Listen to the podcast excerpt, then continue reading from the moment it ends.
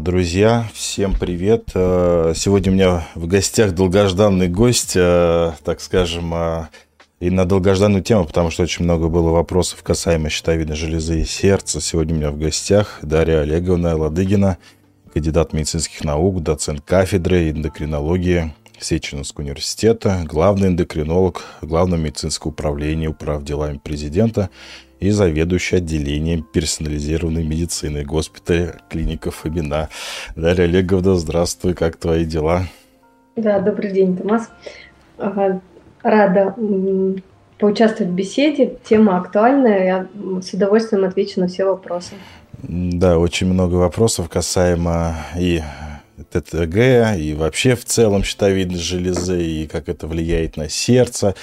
Я хотел бы спросить, если сразу не начинать с любимой химии нашей, как вообще немедикаментозом как-то можно поддержать щитовидную железу питанием, либо еще чем-то?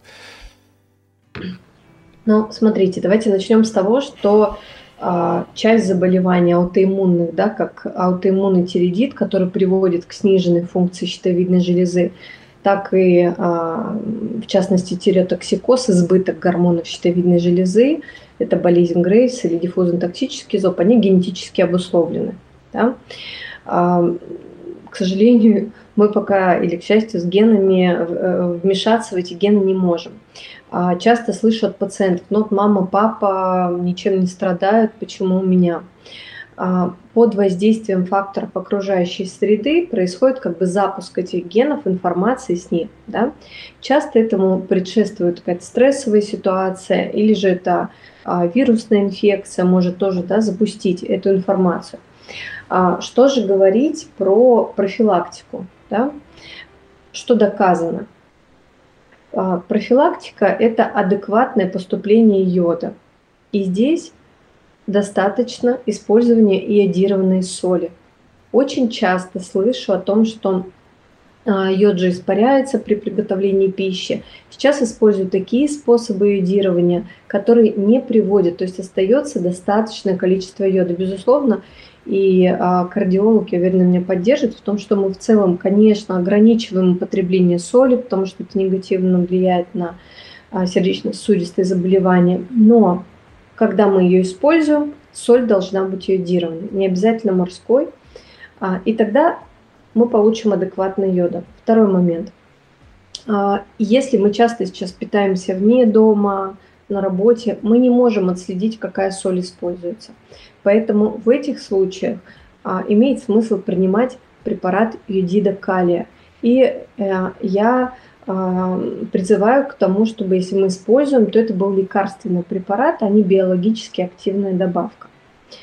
Почему? Потому что биологически активные добавки, так называемый в том числе органический йод, первое, мы не можем быть уверены, что там содержится это количество йода, оно может и в 5, да, до 500% превышать дозировку.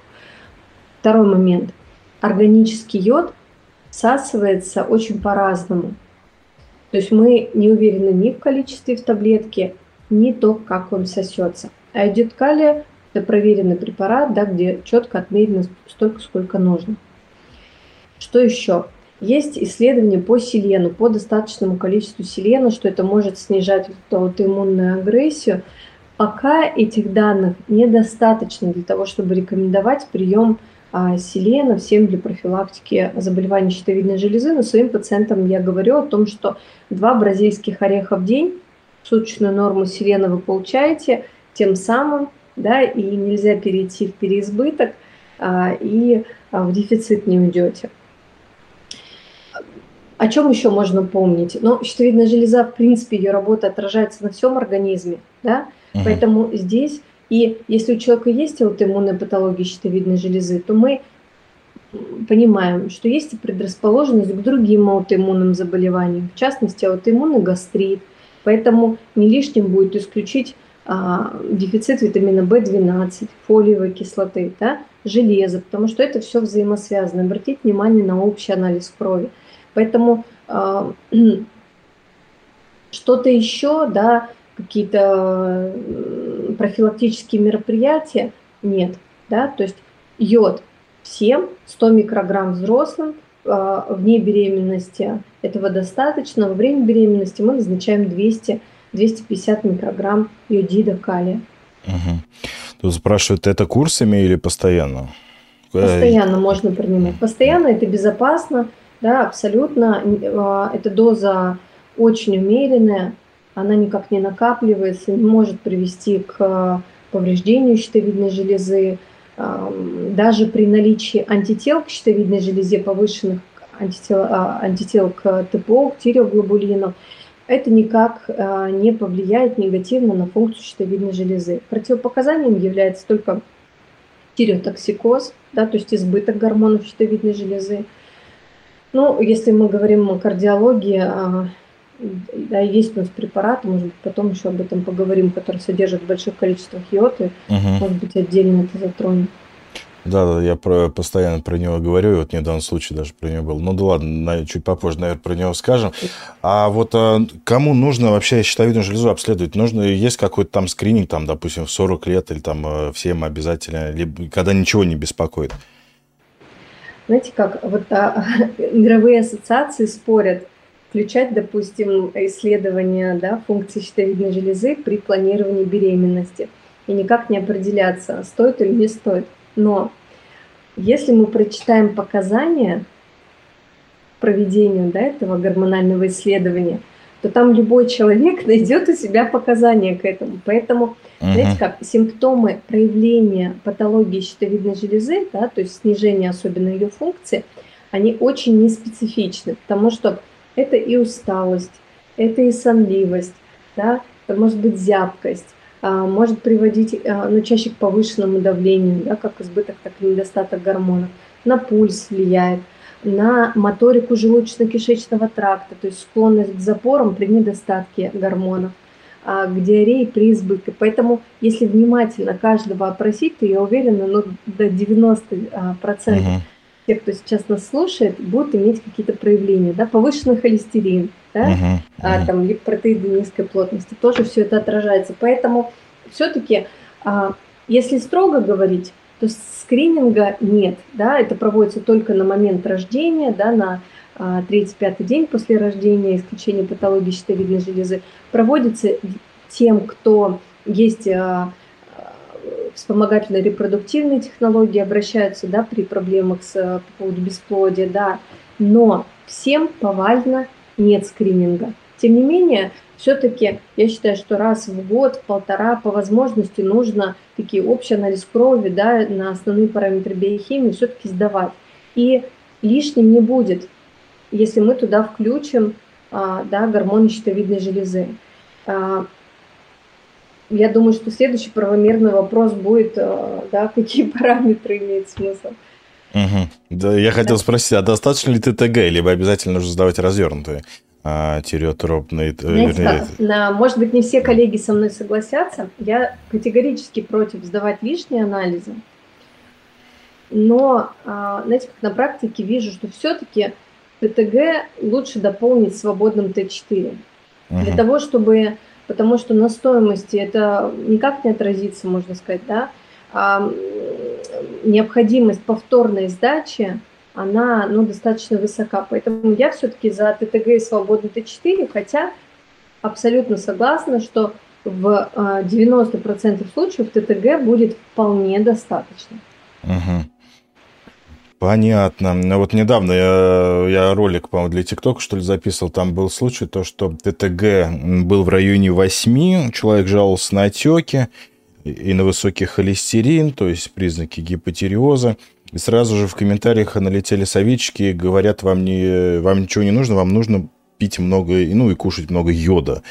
А можно ли исправить ситуацию, когда такой ТТГ, или вообще что делать, когда вот ТТГ высокий? Сразу же нужно терапию назначать, либо контролировать и наблюдать? Ну, смотрите как. Мы делим всю недостаточную функцию щитовидной железы на два больших блока. Да? Первый блок – это так называемый манифестный гипотиреоз, когда мы видим ТТГ больше 10, либо ТТГ меньше 10 и снижены свободно Т4. Причем, да, чаще всего действительно, если Т4 снижен, то ТТГ уже будет больше 10. Но это далеко всегда не так. То есть я на практике сталкивалась с такими случаями, когда ТТГ был 5, 5,5, а Т4 уже был снижен. Это редкость, но так бывает. Да? Вот если вот этот вот манифестный гипотиреоз, когда, опять же, повторюсь, ТТГ больше 10, либо сниженный Т4 при повышенном ТТГ, мы назначаем терапию, это абсолютные показания. Да? И, ну, безусловно, какую-то лабораторную ошибку всегда лучше подтвердить, да, и повторно сдать кровь, потому что терапия, она в подавляющем большинстве случаев пожизненная. Да? Но мне кажется, логично, если ты что-то на всю жизнь хочешь назначить, то хотя бы, ну, нужно исключить ошибку лаборатории. И то здесь мы назначаем заместительную терапию всем. Угу. Если же ТТГ попадает в диапазон от верхней границы нормы, чаще всего, она вообще такая международная устоявшаяся граница нормы, это 4 и 4,5, да?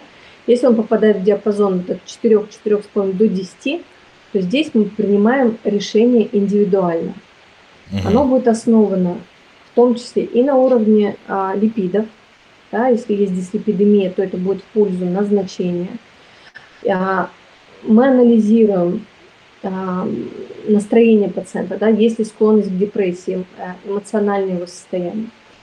И анализируем данные УЗИ сердца, да, ЭХКГ, признаки дисфункции, да, они тоже являются относительным показанием. Опять же, мы тоже с вами понимаем, что здесь может быть 10 причин для повышения липидов или для отклонений по данным ЭХКГ, вот, но здесь индивидуально решаем с каждым пациентом. Взвешиваем все. Бывает в каких-то ситуациях мы обсуждаем пробное назначение лечения на 1 месяц, допустим, да, и анализируем, изменилось что-то в жизни, изменилось самочувствие, да, или нет. Кто-то говорит, что да, прям вот чувствую совершенно другое качество жизни, ну и пусть пациент принимает, да. Если же пациент говорит, да, как принимает, так и нет, никакой разницы нет, ну, значит, мы отменяем эту терапию и просто уже отслеживаем раз в 6-12 месяцев, да, в динамике Т4 и ТТГ. Опять же, с возрастом следует оговориться, да, вот это вот значение ТТГ нормальное, но, ну, часто показатель ТТГ повышен, да, может быть и 8, и мы ничего не делаем, никакой терапии не назначаем. Исключением является лица, планирующие беременность, да, или беременные, здесь, безусловно, мы сразу назначаем заместительную терапию при значениях больше 4, либо, если у нас положительные антитела, даже при ТТГ больше 2,5 рассматриваем назначение заместительной терапии. Угу. Я периодически натыкался на всякие посты, в том числе людей, далеких от медицины, где они говорили, что ТТГ всегда должно быть там меньше, чем 2,5, а если больше, то вот всем нужно с этим что-то делать. Ну, знаете как, вот мы все разные, поэтому здесь говорить о том, что вот для всех 2,5 нет, я, ну, какие-то единичные случаи, когда приходит женщина, до головы обследуем, ей 60-65 лет. Видно, что очень активный человек, позитивный, да, и все исключили, но нет патологии, провели полноценное обследование. И оно, у нее есть признаки аутоиммунного тиреидита по УЗИ, есть положительные антитела, ТТГ 4,5. Это очень относительные показания к назначению заместительной терапии. Но когда мы с ней начали поднимать предыдущие результаты, у нее действительно всю жизнь ТТГ был 2, 2,5, никогда выше не повышался. Да? И вот только последний анализ мы это получаем, и несколько раз мы с ней подтвердили, что действительно так, да, а не какой-то случайный результат. При назначении левотироксина она отметила, что опять эту энергию, да, и изменилось в лучшую сторону ее самочувствие. А знаю абсолютно молодых женщин, которые, да, очень активные, в том числе известные блогеры по другим специальностям. У кого-то ТТГ 4,5, молодая женщина, и обсуждаем, она говорит, да все у меня отлично, сил полно, никаких у меня жалоб нет, я не хочу никакую таблетку принимать, да? Поэтому ни одно мировое сообщество не поддерживает пока, да, что ТТГ целевой должен быть меньше 2,5 всех. Действительно, у большинства людей значения ТТГ укладываются до 2,5. Но однозначно нет, мы не должны всем назначать, это не является показанием к назначению заместительной терапии. Угу. Понятно. Так, ну по поводу холестерина, я как-то изучал этот вопрос, то, что выраженный гипотиреоз, ну в среднем где-то на 20-30% может повышать и общий холестерин, и ЛПНП, и триглицериды, снижать ЛПВП, хороший холестерин и так далее. То есть все списывать тоже на, значит, гипотиреоз тоже не нужно. То есть это не такая ситуация, когда, к примеру, был 4 холестерина, а стало, я не знаю, там 9 там, или 10 и так далее. И второй, значит, запрос касаемо веса. Насколько сильно влияет гипотиреоз на борьбу с лишним весом, ожирением? К сожалению, влияет, да? То есть при обследовании, если пациент обращается по поводу избыточного веса, исключение патологии щитовидной железы, оно входит в этот алгоритм. И если, знаете как... Гипотиреоз, то есть недостаточная функция щитовидной железы, она приводит к замедлению уровня основного обмена. Да? То есть мы сейчас сидим, беседуем, да? И энергия тратится. Когда мы спим, она тоже тратится. Да? Это называется основной обмен, то есть та энергия, которая необходима организму для работы внутренних органов. При гипотиреозе происходит меньшее количество организму нужной этой энергии. По килограммам чаще это небольшой избыток веса, да? То есть плюс еще за счет отечности, да, накопления так называемых мукополисахаридов в межтканевом пространстве, которые удерживают воду, задерживают, и это 3-4-5 килограмм. Но есть такой момент. Провели исследование на фоне, стандартом терапии является назначение левотироксина. И, к сожалению, современные исследования говорят о том, что уровень основного обмена не возвращается в норму, даже на фоне заместительной терапии. Если буквально 5 лет назад, если бы мне задали этот вопрос, отличается ли по метаболизму, да, человек с гипотиреозом на заместительной терапии или нет, я бы ответила, что не отличается. Но, к сожалению, да, получены новые данные, против которых не поспоришь. Действительно, даже если идеально подобрана заместительная терапия, а похудеть может быть чуть сложнее. Угу. Также я часто вопросы получаю. Вот мне назначили там эутирокс либо эльтироксин, а я слышала где-то, что они очень негативно влияют на сердце, я не хочу пить, и т.д. и т.п. Я говорю, ну гипотиреоз значительно хуже влияет, в том числе и на сердце. Какие могут быть, так скажем, побочные эффекты от эльтироксина? Действительно они настолько выражены?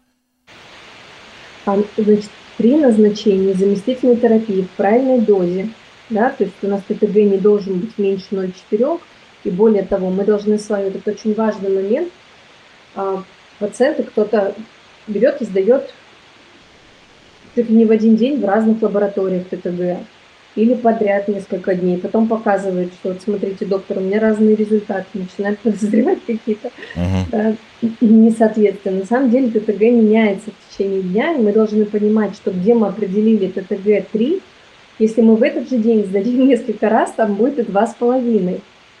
Это очень важно. Да? Вот когда говорят, что показанием назначения заместительной терапии там уже является ТТГ-3, 3,5, тот же человек, да, в другой день увидит у себя цифру чаще всего ниже и, безусловно, чуть выше.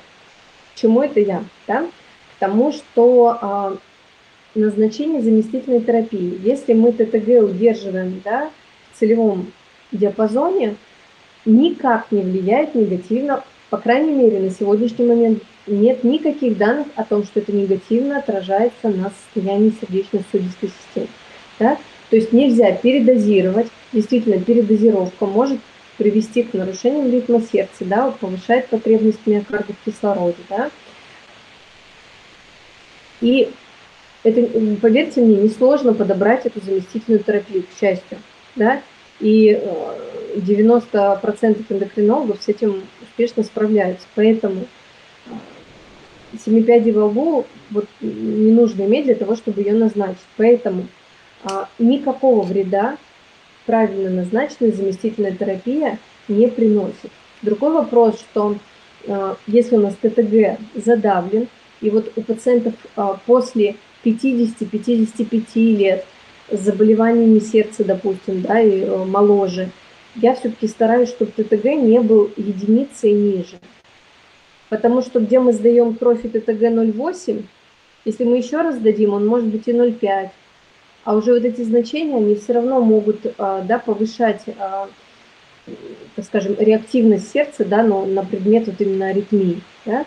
И потом второй момент. В избытке, если мы назначаем левотироксин, он может приводить к снижению минеральной плотности костей при длительном, да, избыточном поступлении. Поэтому, пожалуйста, отбросьте вот эти страхи.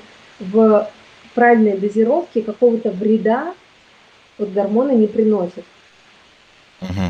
Тут очень много вопросов. Несколько человек уже задали практически один и тот же вопрос. Может ли гипотиреоз вызывать мерцательную аритмию, тахикардию?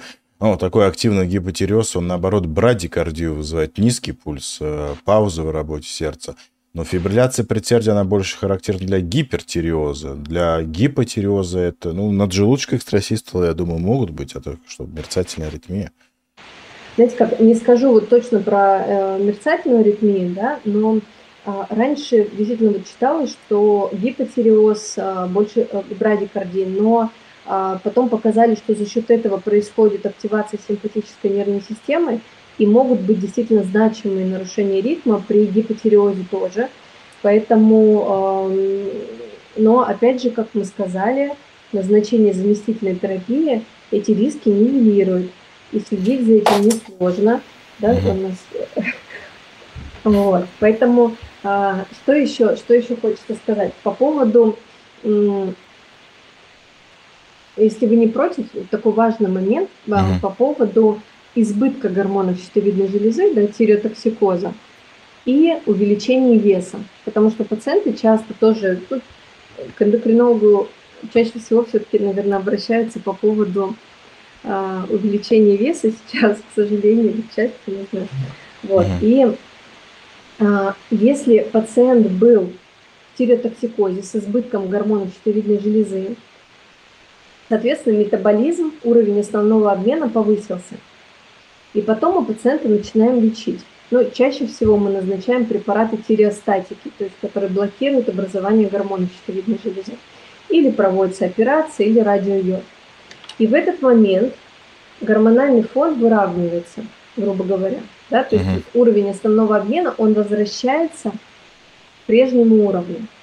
А пациент уже привык на фоне избытка гормонов щитовидной железы употреблять в пище калорий больше, обмен падает. И вот в этот момент, да, пациент поправляется. И здесь ну, вот важно вот это понимание, да, что в этот момент, если был избыток гормонов, мы возвращаемся к норме, следить в этот момент за питанием строго, потому что можно вот, значительно прибавить вес. А вот всякие БАДы с содержанием якобы гормонов щитовидной железы, они часто попадаются, то, что люди не хотят вот пить эльтироксин. Я просто много комментариев читаю во всяких соцсетях, к сожалению, наверное. Химию не хочу пить, вот у меня есть БАД, якобы там содержится гормоны щитовидной железы. Вот такие вот встречаются пациенты? Встречаются, да, и здесь вопрос в чем? При анализе биологически активных добавок, к сожалению, многие из них даже не обозначали на упаковке, что там есть гормоны. И пациенты их принимают, мы не понимаем, сколько там чего содержится. Соответственно, это действительно может принести вред, да, потому что это бесконтрольный прием тех же гормонов, которые не обозначены даже на упаковке. Если, ну, хочется чего-то попить для поддержания функции щитовидной железы, я все-таки рекомендую проверить уровень ферритина, да, вот обмен железа, йод принимать, да, селен. Можно сдать кровь на селен, если сильно хочется. Можно, опять же, так как я сказала, там 2 бразильских ореха в день съедать, да. То есть вот такими мерами безопасными, а ни одной биологически активной добавки, которая бы помогала нормализовать функцию, нет. И здесь очень часто, знаете как, мы обсудили, что ТТГ, он варьирует. И пациент может что-то пропить, потом сдаст ТТГ, он там будет на капельку пониже. И делает ложный вывод о том, что это вследствие того, что я попринимал добавку. Угу. И так далее. Да? Угу. Так, по поводу кома в горле. Да. Как часто, так скажем, это сопоставимо с тем, что у человека увеличена щитовидная железа? Потому что наверняка много отправляют. Приходит какая-нибудь молодая девушка, вот у меня ком в горле. Ее отправляют, наверное, к эндокринологу, чтобы он ей сделал здесь щитовидную железу. Ну, процентов не скажу, да, но очень часто, когда приходит пациент с этой жалобой, мы не находим какой-либо патологии щитовидной железы. Вот если беспокоит ком в горле, то помимо, да, вот приходим к эндокринологу, ну, безусловно, УЗИ выполним, проверим функцию щитовидной железы, и здесь, ну, ком в горле может вызывать узел в щитовидной железе, бывает, что изменение структуры за счет аутоиммунного тиреидита тоже может усиливать вот это, да, ощущение, но чаще всего все-таки это ощущение возникает при нервном перенапряжении, когда человек не выспался, когда какой-то стресс, да, то есть сжимающее. И очень часто мы не находим каких-либо вообще изменений по данному УЗИ и гормонам. Что еще следует сделать, что еще исключить? Патология желудочно-кишечного тракта, рефлюкс-эзофагит, то есть заброс содержимого желудка в пищевод, может вызывать вот такие ощущения. Грыжа, да, в месте перехода, опять же, пищевода в желудок, аномалии строения пищевода, да, то есть дивертикулы могут это вызывать. То есть здесь три врача могут помочь. Это эндокринолог, гастроэнтеролог и лор, да, то есть осмотр. И порой психотерапевт еще. Ну, это уже, да, это уже мы идем дальше. Да, когда все три исключили, три причины, то нередко. Да. Так, а по поводу узлов. Вот тут вопрос. У девочки 11 лет во время прохождения медкомиссии обнаружили узел в щитовидке, порекомендовали биопсию узла, мы отказались и так далее. Вот что с узлами делать? Нужно ли сдавать гормоны, если обнаружили узлы щитовидной железы? Смотрите, как узел щитовидной железы – это образование 1 сантиметр и более, да, если мы строго говорим. По поводу деток, это все-таки отдельная, да, такая группа, да, и на нее не распространяется то, что актуально для взрослых. У деток мы пунктируем образование меньше сантиметра даже, да, и я все-таки, ну, вот сейчас вам расскажу про пункционную биопсию. То есть УЗИ, да, оно дает много информации, но, к сожалению, УЗИ – это не какой-то стопроцентный метод. Окончательный диагноз понятен только по результатам биопсии. Причем биопсия – это стандартный метод диагностики. Во всем мире, в какую бы страну вы ни приехали, нигде нет другого метода определения пока на сегодняшний момент, из чего же состоит этот узел. Поэтому, что касается вот конкретного вопроса, да, по поводу 11-летней девочки, если вам сказали, что нужно пунктировать, вы можете получить второе мнение. Но, пожалуйста, отнеситесь очень внимательно к этому. И не нужно этого бояться. Щитовидная железа расположена под кожей непосредственно. То есть не нужно для того, чтобы сделать биопсию, нет какого-то, да, толстого слоя. Это все терпимо. Можно использовать, есть и взрослые, кто просит, вот, в частности, крем обезболивающий Эмла, да, он местное анестетическое действие оказывает, нанести за полчаса, и тогда, ну, фактически, ну, чувствительность минимальная оказывается, все терпимо. Да. Процедура безопасна. Важно ее сделать в опытных руках, кто как бы и цитолог, да, чтобы не пришлось несколько раз делать. Я все-таки того, чтобы обращались в места, где это прям постоянно на потоке, да, делает, потому что, ну, безусловно, это не очень приятно, но по болезненности, как внутримышечные инъекции, да.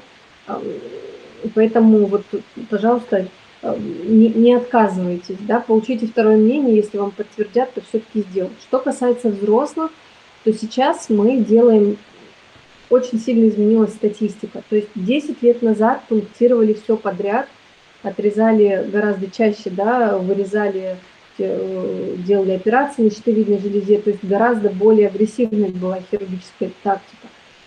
Но потом пришли к выводу о том, что большинство узлов, они не растут, да, и не несут какого-то риска для продолжительности жизни. И сейчас строго, в зависимости от того, как выглядит узел по УЗИ, мы принимаем решение.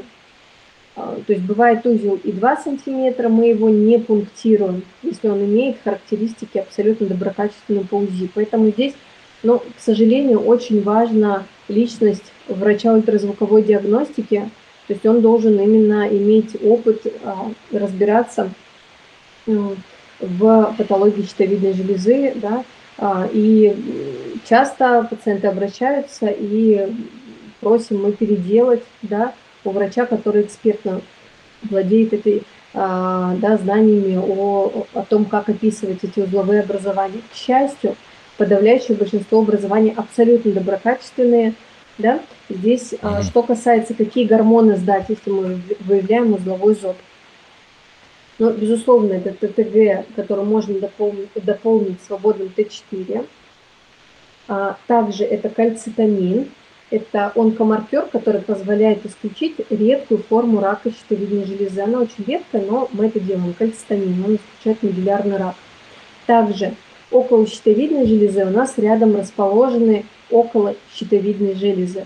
Они отвечают за обмен кальция в организме, поэтому бывает, что они располагаются и внутри щитовидной железы. Вообще правильно, да, при выявлении узла тоже проверить работу этих желез. Поэтому ТТГ, Т4, кальцитонин и парадгормон, который вырабатывает около щитовидной железы, кальций общий и альбумин, да, для того, чтобы мы могли оценить фосфорно-кальциевый обмен.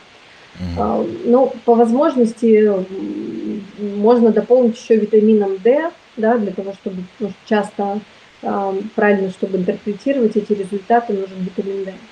Вот это что касается лабораторной диагностики при выявлении узлового зоба. Тут встречный вопрос. Всегда ли УЗИ щитовидки ТИРАЦ-4 означает рак?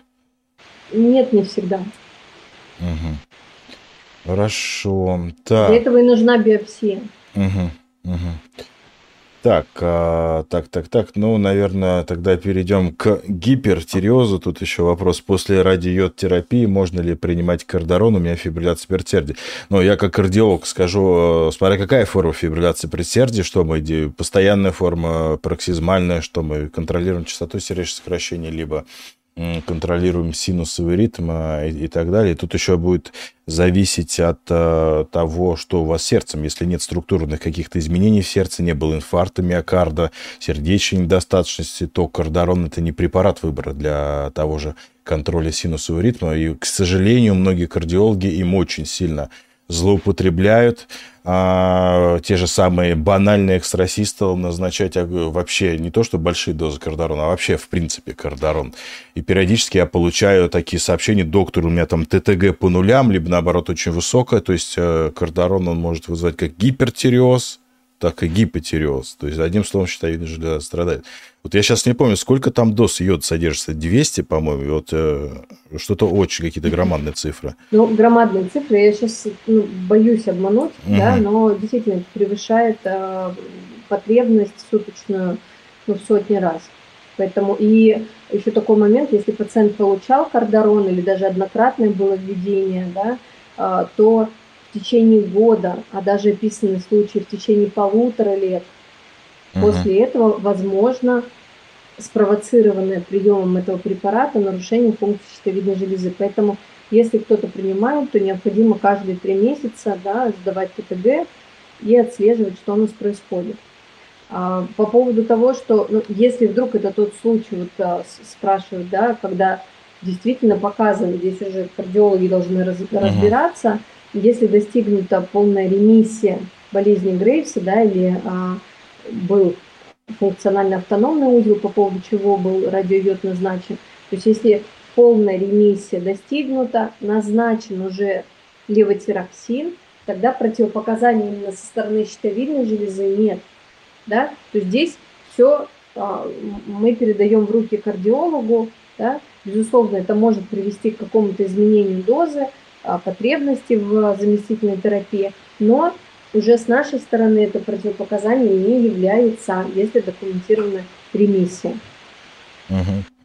Ну так, в принципе, я несколько случаев встречал. В принципе, щитовидная железа может восстанавливаться, если отменить кардарон, и гормоны могут приходить в норму. То есть в течение года где-то надо наблюдать или сразу что-то решать с терапией, если от кардарона, я имею в виду, кардарон индуцированная. Знаете как, если наступает кардарон индуцированное, да, нарушение функции щитовидной железы, мы опять же здесь находимся на связи с кардиологом.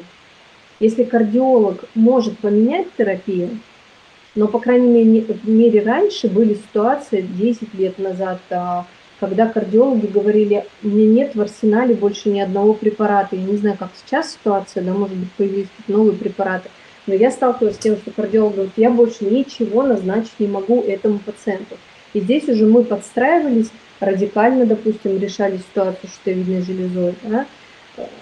Поэтому здесь все индивидуально. Когда есть возможность на что-то поменять, ну, конечно, как вы сказали, нужно поменять.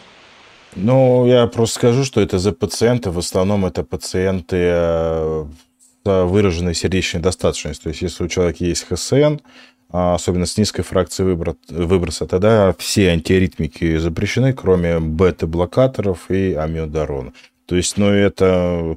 Я понимаю, я все у себя в стационаре их каждый день вижу, но если взять в общем и целом популяцию сердечных пациентов и так далее, то это не такой уж и большой процент. То есть пациент с ХСН с низкой фракцией выброса. В остальных ситуациях есть альтернативы.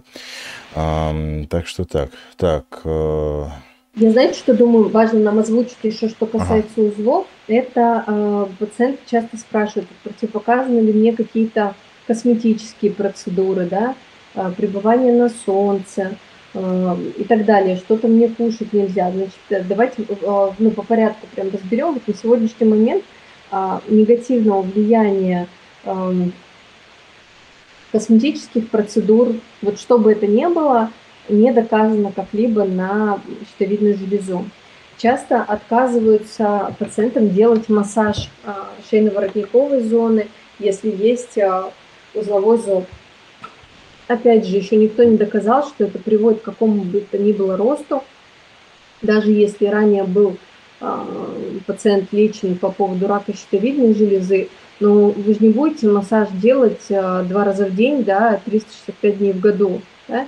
Но есть показания или да, есть желание, но, пожалуйста, проведите вы это, там, можете на постоянной основе. Но если вы будете делать это раз в 2 недели, то никакого влияния, да, на именно узлы и вообще на патологию щитовидной железы это не окажет. Вот. По поводу солнца. Да?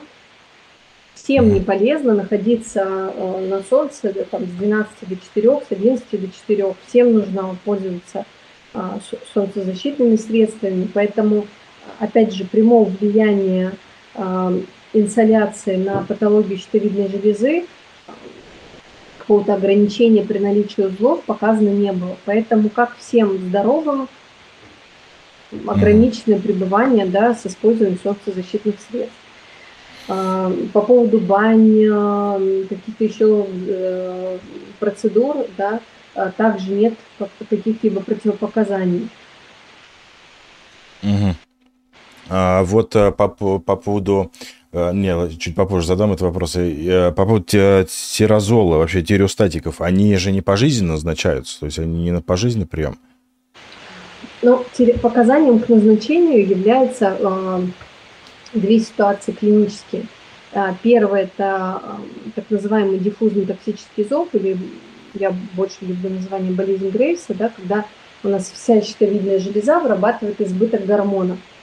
И здесь мы назначаем тиреостатики на год-полтора, и затем, если наступает рецидив, то есть опять избыток гормонов, тоже выбираем радикальный метод лечения. Опять же, если пациент пожилого возраста, с множественными сопутствующими заболеваниями, тоже ориентируемся на ожидаемую продолжительность жизни вследствие каких-то заболеваний, тиреостатики в этих случаях могут быть назначены в небольшой дозе даже на относительно длительный срок. Да, если пациент не настроен на радикальное лечение, но опять же это все-таки пожилые пациенты, совсем пожилые, и допускают это клинические рекомендации. Потому что любое изменение в гормонах, опять же, в первую очередь, сердечно-сосудистая система страдает. Сами по себе тиреостатики не самые полезные препараты. У нас применяется два препарата. Это тирозол и пропицил. Да? Тиамазол, действующее вещество, тирозол. И описано их негативное влияние на печень. Бывают и другие осложнения, они не вызывают. Поэтому, безусловно, опять же, их прием требует постоянного наблюдения эндокринолога, потому что коррекция дозы может требоваться. Поэтому стандартно мы их назначаем полтора года, либо год.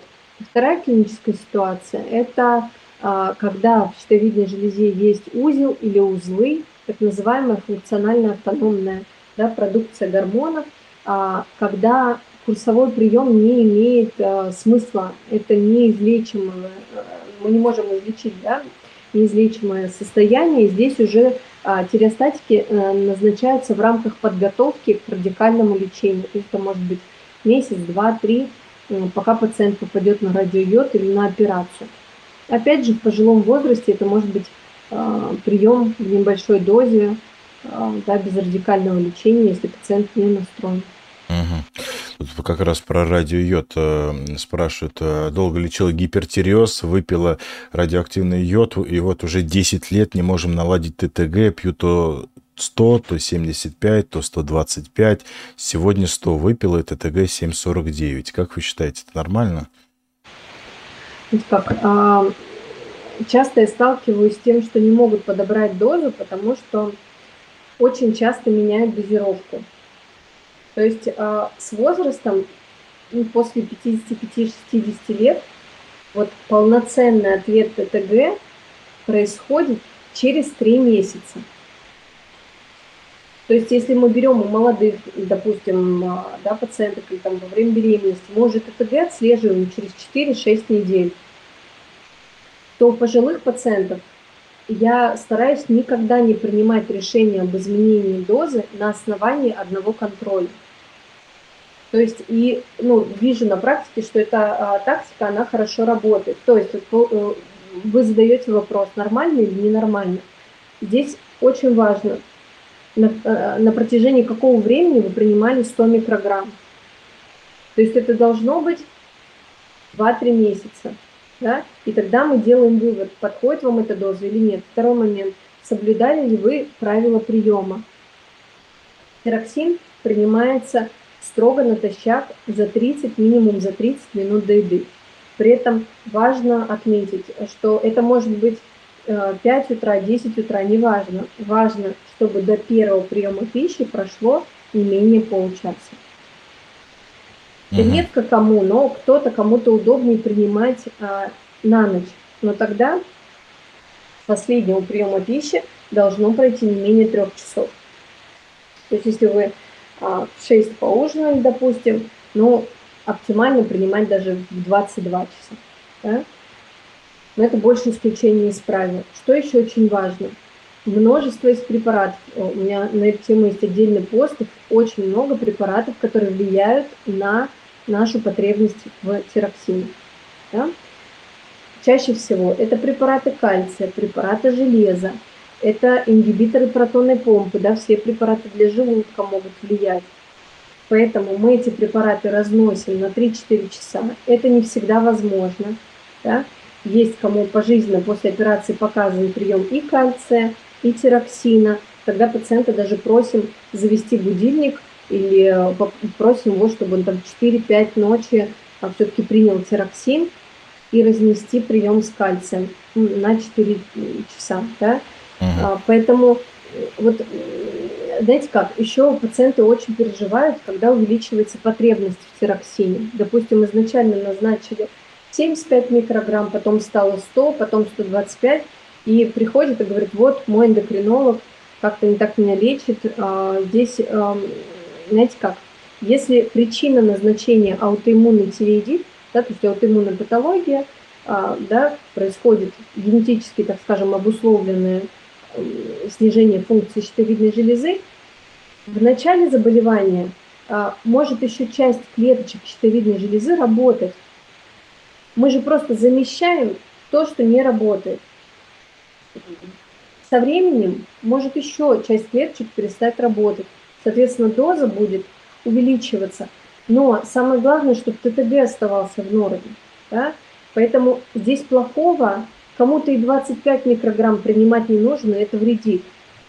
А кому-то нужно 250 микрограмм, и это не вредит. Нет большой и нет маленькой дозы. Есть та доза, которая подходит именно вам. И здесь бояться не нужно этого, как уменьшение, так и увеличение. Опять же, вот, все-таки советую, дважды подтвердили, что не хватает, поменяли дозу. Это не касается беременных. Да?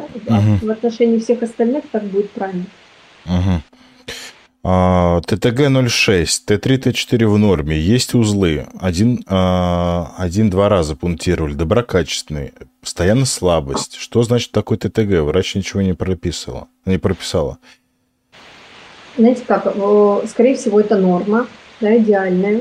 Тем не менее, это может быть таким началом, то есть пока компенсированной функционально-автономной продукции гормонов. То есть узел уже на себя взял большую часть функции щитовидной железы, но пока еще это уравновешено, да, пока еще не привело к тому, что все-таки ТТГ-06 – это норма.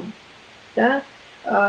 Если мы видим, что все-таки идет постепенное снижение или придет ТТГ ниже нормы, тогда имеет смысл эту ситуацию раскручивать, делать сcinтиграфию. Да? Что еще важно? Ну, проанализировать все. Может быть, есть железодефицит, какая-то другая причина. Да? То есть причин для плохого самочувствия их множество.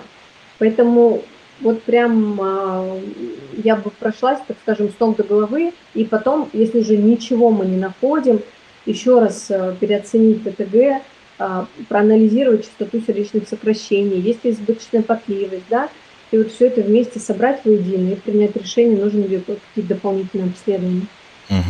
Здесь вопрос по гипотирезу статинам. Я даже знаю, откуда ветер дует. Ветер дует из моего вебинара, где я рассказывал про европейский журнал «Сердце», там, который год назад был метаанализ выдвинут, где было проанализировано огромное количество исследований, 4,5 миллиона человек, которые принимали статины, и там было показано, что побочные эффекты и непереносимость очень, очень сильно переоценена.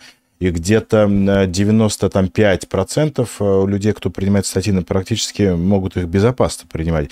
И вот среди факторов риска, которые могут увеличить риск побочных эффектов, помимо там возраста, помимо там, я не знаю, монголоидной расы, там прием определенных препаратов, был гипотиреоз. И тогда я на этом акцентировал внимание, что гипотиреоз не является противопоказанием для приема статинов. Просто если у человека гипотиреоз, шанс побочных эффектов немного возрастает. Я уже много раз на этом акцентировал внимание. И вот здесь еще похожие вопросы. И спрашивают, статины снижают действие эутирокса? Я что-то об этом не слышал. Знаете, по поводу взаимодействия, ну, возможно взаимодействие, но это не то, что снижают, да, и в плане вот побочных эффектов, то, что вы говорите, я думаю, что просто симптоматика, мышечная слабость, да, сам по себе гипотиреоз приводит к, и получается, что если есть некомпенсированное заболевание, то на фоне приема статинов может чаще быть эти жалобы. Так, статины не уменьшают всасывание тироксина, да, ну и натощак их не принимают утром до завтрака, поэтому здесь ну, какого-либо взаимодействия не будет. То есть, в принципе, препараты эльтироксина, ну, вообще тироксин можно принимать вместе с сердечными препаратами. Знаете как, лучше все-таки тироксин разнести от всех препаратов. Потому что если мы посмотрим список, он просто огромен тех препаратов, которые потенциально могут влиять. Поэтому по возможности все-таки тироксин должен приниматься отдельно. И ну, вот помимо того, что я сказала, прям лучше, чтобы наши слушатели посмотрели и препараты для лечения сахарного диабета, все витамины,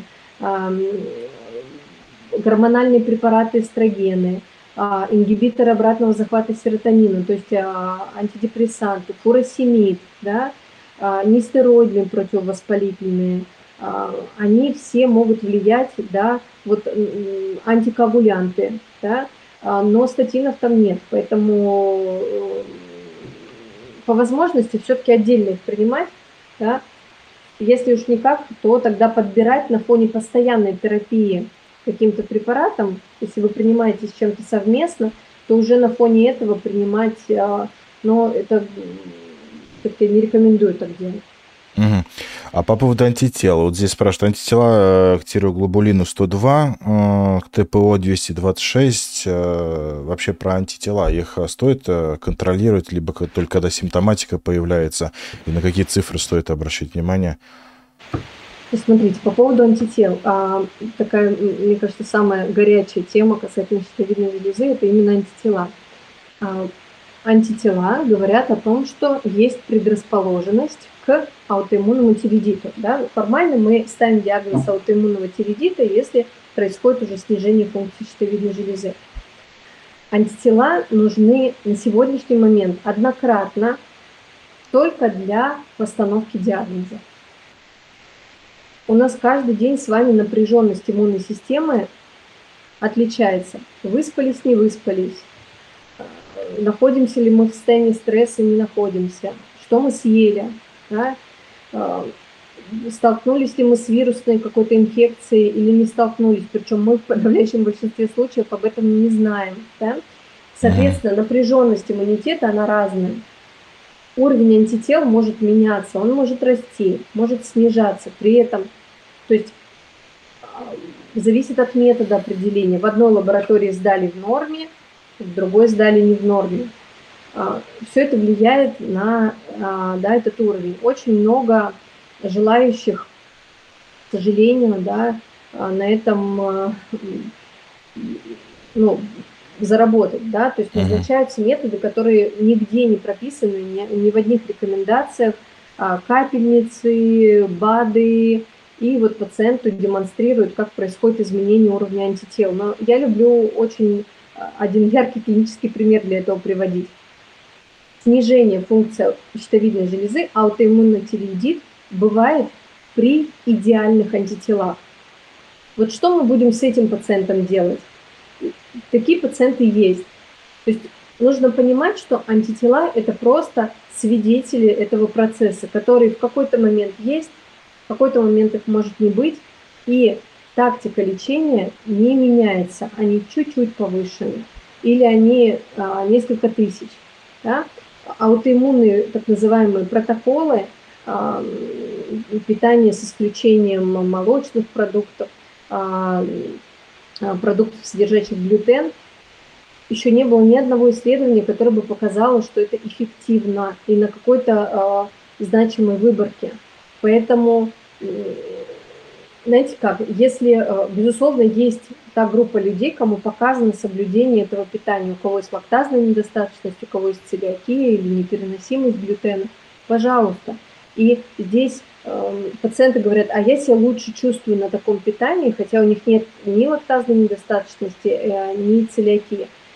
Чаще всего это связано, что вы просто начинаете питаться более правильно. Становится больше овощей, меньше продуктов жирных, сладких, и хлебобулочные изделия, убирать человека. И начинает себя лучше чувствовать. Но, безусловно, принципы правильного сбалансированного питания, они оказывают влияние, в том числе на состояние иммунной системы. Поэтому недавно ко мне пришла пациентка, которая была прям вот в выраженном тревожном состоянии. Ей доктор из-за выявления антител запретил полностью, она сама доктор, да, стоматолог, и полностью запретил все это употреблять. И это настолько для нее, а она очень правильно, она привыкла слушать, да, коллег. Она говорит, что же мне есть? И когда я сказала, что можно все эти продукты употреблять, вот это то было, зачем она ко мне пришла. На несколько месяцев ее жизни она просто была вот в таком состоянии тревоги, что она не может этого выполнить. И втройне обидно, потому что под этим нет никакой доказательной базы и никакого эффекта. Да? Угу. Так, ТТГ-8, доктор сказал, что если снизить холестерин или протеиды низкой плотности придут в норму, это так. Какой референс должен быть ТТГ в 52 года? Ну, во-первых, как кардиолог скажу, могут снизиться общий холестерин и ЛПНП, но тут нужно понимать, какой у человека сердечно-сосудистый риск. То есть, если он высокий либо очень высокий, мы не ждем, пока там все нормализуется и уже показано лекарство для снижения холестерина. А по поводу возраста ТТГ есть граница? Ну, если нет нарушений ритма сердца, ишемической болезни сердца, да, активной, здесь ТТГ для вашего возраста я бы рекомендовала от 1 до 4. Угу. Так. Ну, естественно, спрашивают про витамин D. Нужно ли при патологиях щитовидной железы принимать витамин D? И при патологии, и без патологии. При патологии. В безопасной дозе. Да. 1000 международных единиц можно принимать для подавляющего большинства людей. Угу. Тут еще про омегу-3 спросили, но омега-3 особо прямого нет. Влияния какого-то, да, вот чтобы было именно... Да, опять же, помним, что если есть рыба 2 раза в неделю величиной с ладонь, порция... жирная рыба, тогда омега без, да, каких-то назначений четких от кардиолога принимать не нужно всем повально, потому что будете получать достаточное количество. Если же были какие-то, да, ну, есть группы, кому это показано, но это исключение большей страны. Угу. Я вот сейчас замечаю, особенно следя там за Инстаграмом и так далее, но сейчас еще одна мода пошла по поводу назначение всем МРТ гипофиза, чтобы выявлять причину повышения пролактина. Хоть и тема нашего эфира, но вот хочется спросить, как у эндокринолога. Если, допустим, человек плохо худеет, измерять пролактин, он повышен. Нужно ли всем подряд идти сдавать, делать МРТ гипофиза? Здесь просто вопрос подобный. Смотрите, на самом деле, вы говорите, не связано с эфиром, а связано, потому что при повышении пролактина надо исключить гипотиреоз. Да, вот, поэтому в первую очередь нужно исключить гипотиреоз. Вот. А во вторую, у меня буквально пару недель назад был на эту тему пост про гиперпролактинемию. Значит, клинически значимым повышением пролактина это более 2-3 норм. Но, грубо говоря, если норма до 450, то превышение должно быть 900, опять же, это вот такая вот нижняя, а чаще это 1500, 2000, да, то есть такие цифры в разы превышающие верхнюю границу референса. Пролактин – это гормон стресса, и причин для его повышения очень много, поэтому всегда фиксируем неоднократно, анализируем, есть ли связь с жалобами, это у женщин нарушение менструального цикла, выделение из молочных желез, у мужчин если пролактин высокий, будет тестостерон низкий, да, но снижаться будет, то есть будет снижение либидопотенции, да. Если есть показания, то делаем МРТ гипофиза. Опасность здесь в чем, да, почему, то